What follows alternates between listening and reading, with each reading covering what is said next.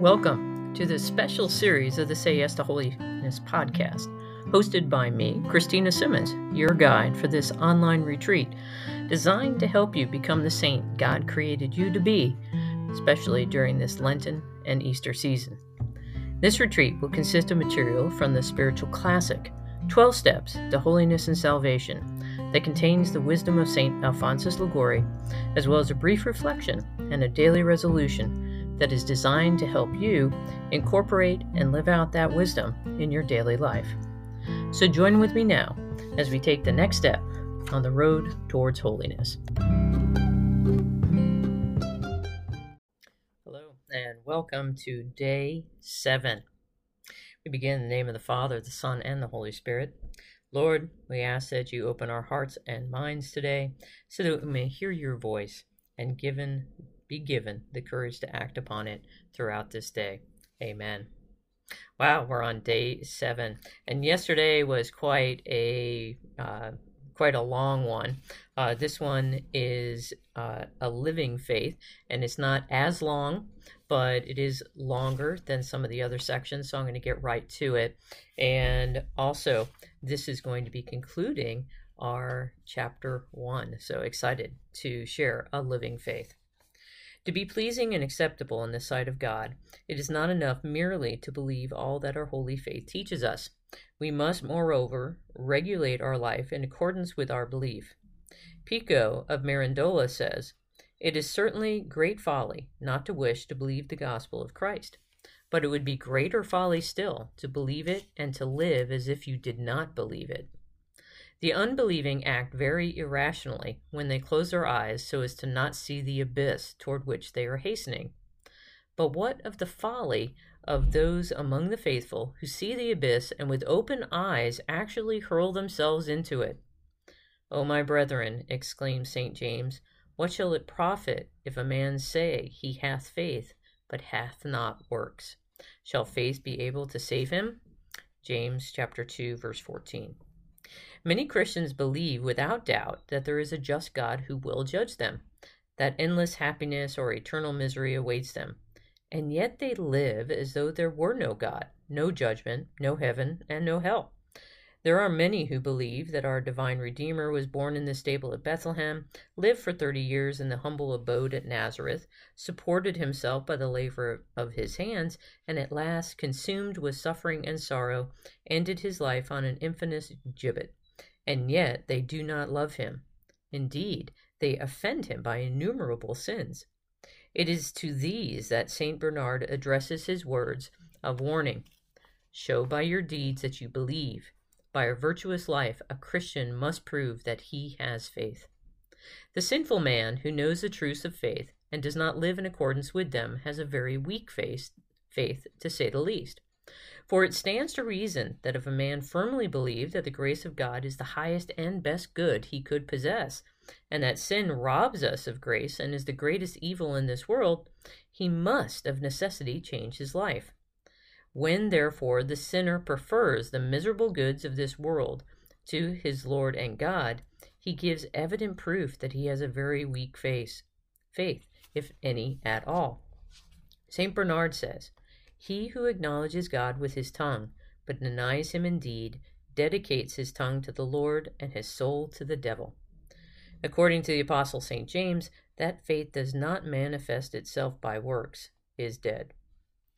If we see a man who betrays no sign of life, and who neither moves, nor speaks, nor breathes, we say he is no longer alive, but dead. In like manner, that faith that gives no evidence of vitality by the performance of works of eternal life, we rightly regard as dead. There are Christians who willingly accept those teachings of our holy faith that are confined to the sphere of the intellect, but who give no proof whatever that they believe the truths that affect the will. And yet the latter are as certain and undoubted as the former, for they are all made known to us by one and the same gospel of Christ. If we believe the doctrine of the Blessed Trinity and the incarnation of the divine Word, we must also accept the principles that Christ our Lord has laid down for the regulation of our conduct. It was with this end in view that St. Paul wrote thus to his disciples Try your own selves if you be in the faith. Prove ye yourselves. 2 Corinthians chapter 13 verse 5. Our blessed Redeemer has said, Blessed are the poor in spirit, for theirs is the kingdom of heaven. Now, if a man complains of the dispositions of divine providence because he happens to be poor, such a man cannot be called truly faithful. For the man who believes from his heart the words of our blessed Lord will seek his riches and his happiness not in the perishable goods of this earth, but in the grace of God and eternal life. When gold and silver and precious stones were offered to St. Clement on condition that he would renounce Christ, the saint heaved a deep sigh and complained bitterly that with such a miserable and contemptible exchange they should try to rob him of his God. Our divine Redeemer has said, Blessed are the peacemakers, blessed are they that mourn, blessed are they that suffer persecution for justice sake. By this he meant to say, Blessed are they that suffer sickness and temporal loss, or some other misfortune with patience and resignation. Blessed are they that suffer persecution because they flee from sin or endeavor to promote the glory of God. He who thinks that he disgraces himself when he forgives, he whose only concern is to live an easy and agreeable life and to shun the very shadow of self denial, he who pities those who renounce the joys and pleasures of earth and crucify their flesh, and he who from human respect neglects the practices of piety and the reception of the sacraments, and is wholly absorbed with the attractions of the theater and ballroom, can have no valid claim to the title of a faithful Catholic. This seems to be the place to correct a false impression that is very prevalent. There are many who imagine that a life in harmony with the precepts of our holy faith must necessarily be a sad and joyless life. The devil pictures our holy religion to them as a tyrant who imposes only burdens and cares upon her children forces them to constant self renunciation, and interdicts the gratification of every desire. There is no doubt that for those whose only desire is to satisfy their sensual cravings, a life in accordance with holy faith has little that is attractive. They that are Christ, says the apostle, have crucified their flesh with the vices and concupiscences. The law of Jesus Christ commands us to battle against our inordinate inclinations to love our enemies, to mortify our body, to be patient in adversities, and to place all our hope in the life to come. But all this does not make the life of the truly faithful a sad and sorrowful one. The religion of Jesus Christ says to us, as it were, Come and unite yourselves to me.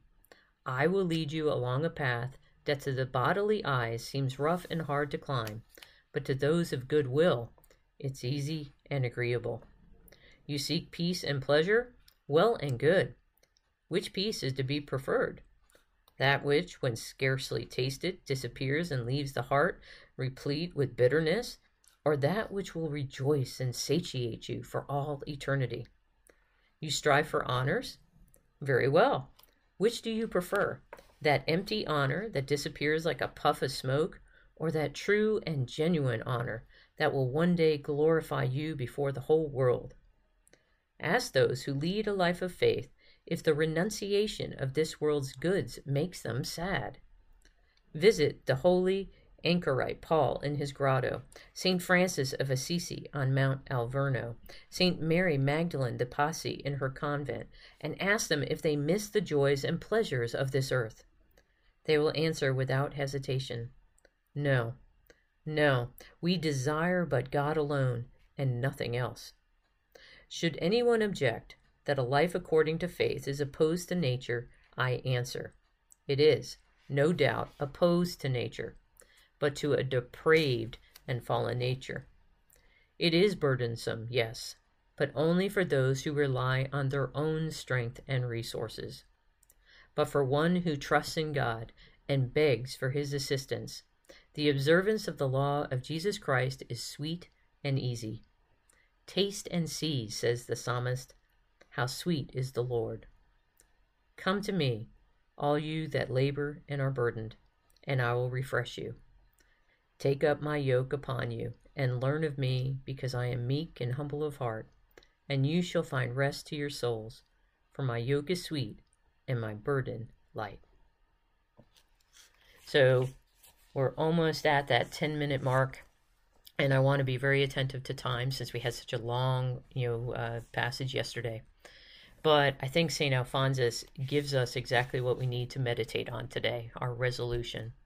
We need to meditate on whether or not we think that pursuing the life of faith, whether or not being in accordance with the commandments of Jesus and his church, whether or not those mean that we have a sad and joyless life. No. We have to determine do I believe this or do I truly believe that by pursuing this life of faith that I will receive all good things and that I will find true and deep and lasting happiness. So that's your resolution for today. Ponder that question. And the flip side of that question is what does your life witness? Does it witness that you believe that pursuing that life of faith does bring you joy and peace and happiness? Or are you going about, especially a Lenten season, are you going about it with drudgery and complaining and grumbling? How is your life reflecting your faith? God bless. Know my continued prayers for you, and see you all tomorrow.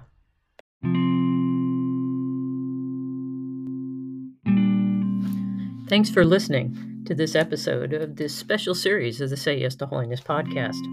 I hope you enjoyed it. If you think others may benefit from listening, please be sure to share the podcast with others.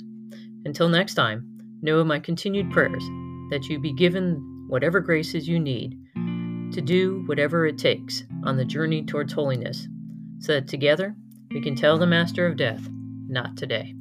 God bless.